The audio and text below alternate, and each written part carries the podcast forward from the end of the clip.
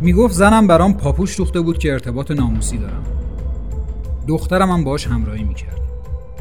دیگه خسته شده بودم. تحمل این زندگی رو نداشتم. بند شیرینی رو برداشتم و دور گردن زنم انداختم و انقدر فشار دادم تا نفسش بند اومد.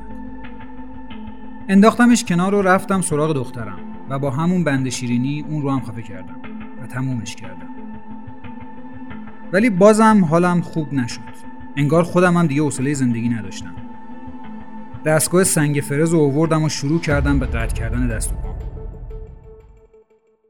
من سید محمد صادقی هستم و روایت که گوش می‌دید پادکست پنجم دادپویانه که دلیلش هم شرایط بد اقتصادی که ممکنه برای هر کدوم از ما پیش بیاد حتی اگه امروز به مخیلمون هم خطور نکنه.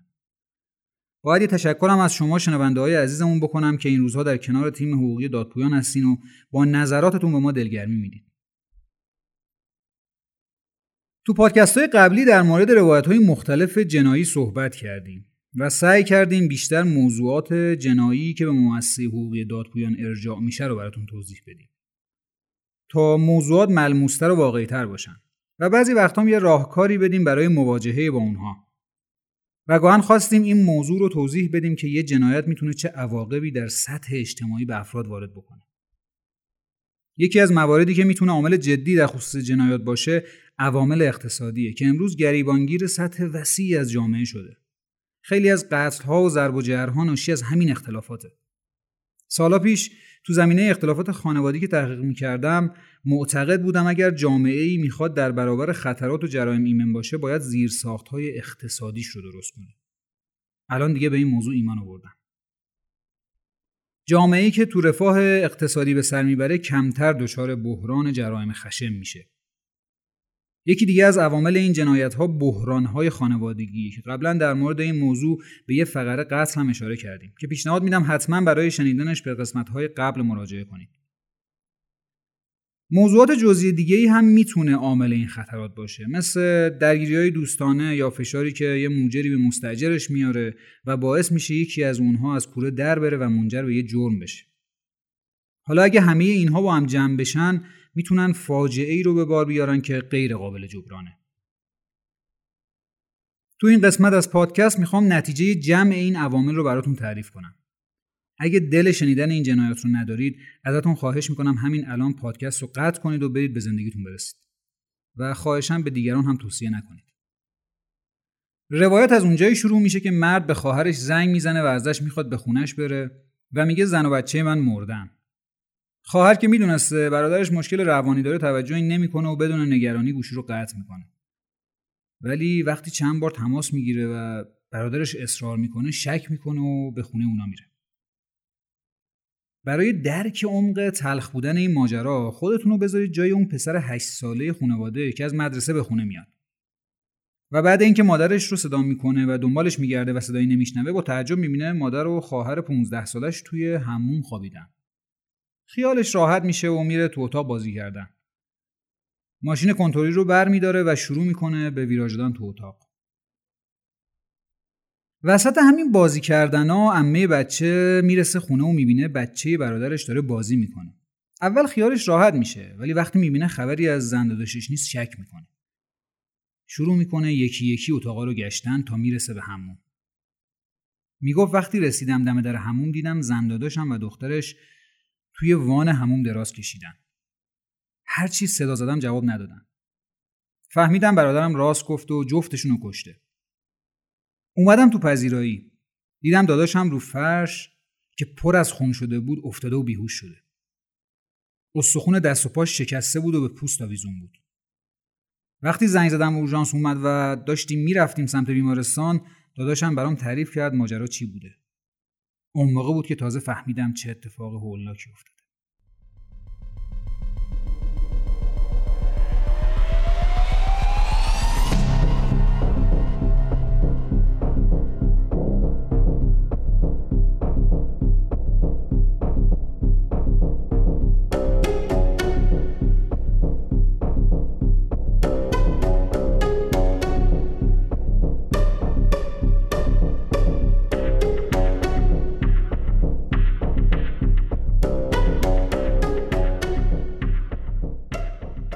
خواهر میگه داداشم برام تعریف می‌کنه که زنم براش پاپوش دوخته بود که ارتباط ناموسی داری و دخترم هم با مادرش همراهی می‌کرد. منم که خسته شده بودم و دیگه تحمل شرایط زندگی رو نداشتم بندشینی رو برداشتم و دور گردن زنم انداختم. زنم خیلی دست و پا می‌زد و چند بار با ناخون تو صورتم کشید. گوشه چشمشم پاره شده بود و سفیدی چشمش پر از خون بود. می‌گفت انقدر بندشینی رو فشار دادم تا نفسش بند اومد. وقتی داشتم میکشیدمش کنار هموم دیدم دخترم داره نگاه می‌کنه و شروع کرد به جیغ زدن. نمی‌دونم دیگه چی شد. فقط یادم رفتم سراغش و با همون بند شیرینی اونم خفه کردم و کار رو تموم کردم. ولی بازم حس خوبی نداشتم و از عصبانیت دندونامو به هم فشار می‌دادم. دستگاه سنگ فرز رو آوردم و شروع کردم به قطع کردن پام. اول سعی کردم پامو قطع کنم که از درد نتونستم. بعد شروع کردم به بریدن دستم. خیلی با دستگاه به استخونم فشار آوردم ولی انقدر خون ازم رفت که بیهوش شدم و افتادم گوشه دیوار. توی تعریف کردن این ماجرا بود که دیدم داداشم دیگه صداش در نمیاد. زدم تو صورتش تا به هوش بیاد که صدای بوق دستگاه تنفس شروع کرد به جیغ کشیدن که فهمیدم کار داداشم تموم شده.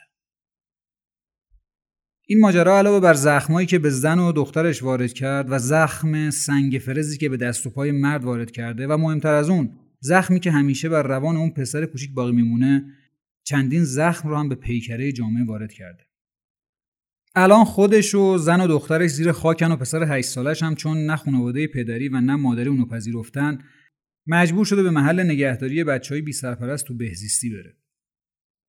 نشستم و این موضوع رو از زوایای مختلف بررسی کردم و دیدم این مرد چند تا مشکل عمده داشته. اول اینکه توی یکی از مؤسسات مالی اعتباری پول گذاشته بود که اون مؤسسه ورشکست میشه یا شاید هم فسادی انجام میده نمی‌دونم و پول مردم رو از بین می‌بره. و واسه همین مرد دچار فشار روانی زیادی میشه. دوم مشکلاتی که مرد با همسرش تو خانواده داشته و از شواهد هم برمیاد که زنش رو اذیت می‌کرده و خلاصه دچار بحرانهای شدید خانوادگی هم بوده.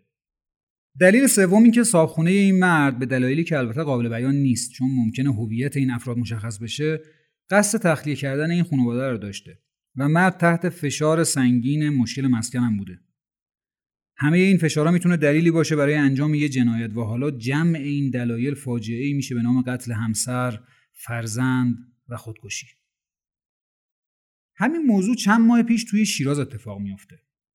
مشکلات شدید مالی و صابخونه که حکم تخلیه گرفته بود همه و همه باعث شد که کارگر 43 ساله شیرازی تصمیم عجیبی بگیره و به زندگی خودش و خانوادهش پایان بده. این ماجرای غمانگیز اسفند 1400 در یکی از محله های شیراز رخ میده. اون روز همسایه ها صدای دعوا و درگیری زن و شوهری رو شنیدن که توی ساختمونشون زندگی می‌کردن. این زن و شوهر با سه تا دخترشون ساکن اونجا بودن. در حالی که صدای دعوای اونها ساختمون رو پر کرده بود یه دفعه همه چیز ساکت میشه. و همسایه ها هرچی در می‌زنن کسی جواب نمیده.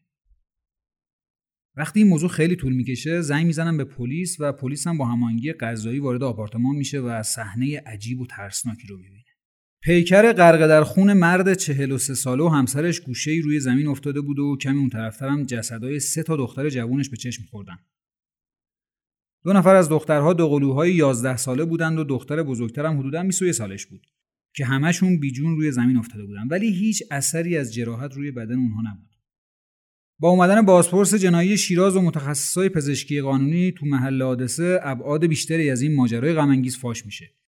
بررسیایی که کردیم نشون می‌داد که پدر خانواده یه کارگر ساده و نصاب کولره که وقتی میاد تو خونه و به خاطر مشکلاتی که داشته و نمی‌تونسته تحمل بکنه با ریختن سم داخل آب میوه اونا سه تا دخترش رو می‌کشه و به همین راحتی جون اونها رو می‌گیره.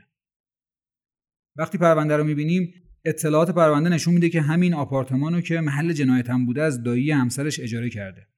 اما به خاطر بیکاری و مشکلات شدید مالی موفق به پرداخت کرایه خونه نمیشه و همین باعث میشه که دایی زنش بهش فشار بیاره که خونه رو تخلیه کنن. این اختلاف باعث میشه که کار به جایی برسه که صاحب خونه به شورای حل اختلاف میره و بعد از شکایت حکم تخلیه آپارتمان رو می‌گیره.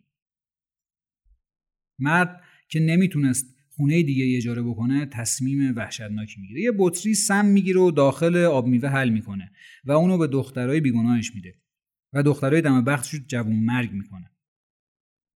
وقتی زنش شروع می‌کنه به جیغ زدن چاقو رو بر میداره و فکر می‌کنم بیش از پنج ضربه به زنش می‌زنه و کار اونم تموم میشه. گاهن صد درصد مشکلات از قاتل نیست بلکه درصد مهمی هم از زیرساختهای فشل اجتماعی و اقتصادی که باعث انجام یه چنین جنایتهایی میشه. واسه همین شناسایی عوامل فرهنگی و اقتصادی و اجتماعی این دست حوادث در کنار مجازات این مجرمات تأثیر بسیار زیادی در کاهش آمار این فاجعه ها داره.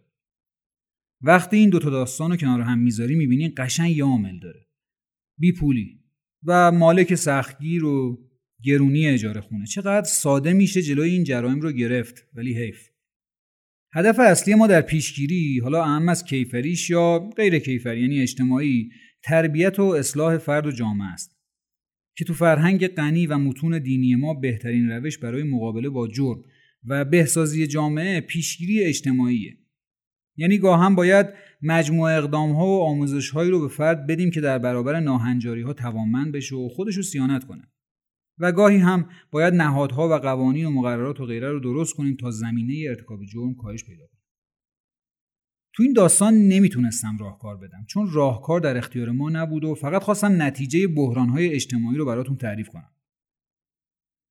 امیدواریم مسئولین همین وقایع ترسناک در سطح اجتماع رو ببینن و بشنون و کاری کنن برای پیشگیری از این دست اتفاقات. فقط کاری که می‌تونم بکنم اینه که شما رو به خدای بزرگ بسپارم و امیدوار باشم که اول نهادهای اجتماعیمون اصلاح بشه بعد قوانین ساختاری کشور. گرچه پادکست های دادپویان تلخ و گزنده است ولی چراغیه برای نشون دادن بحران های اجتماعی. بازم ازتون ممنونم که همراه پادکست دادپویان بودید.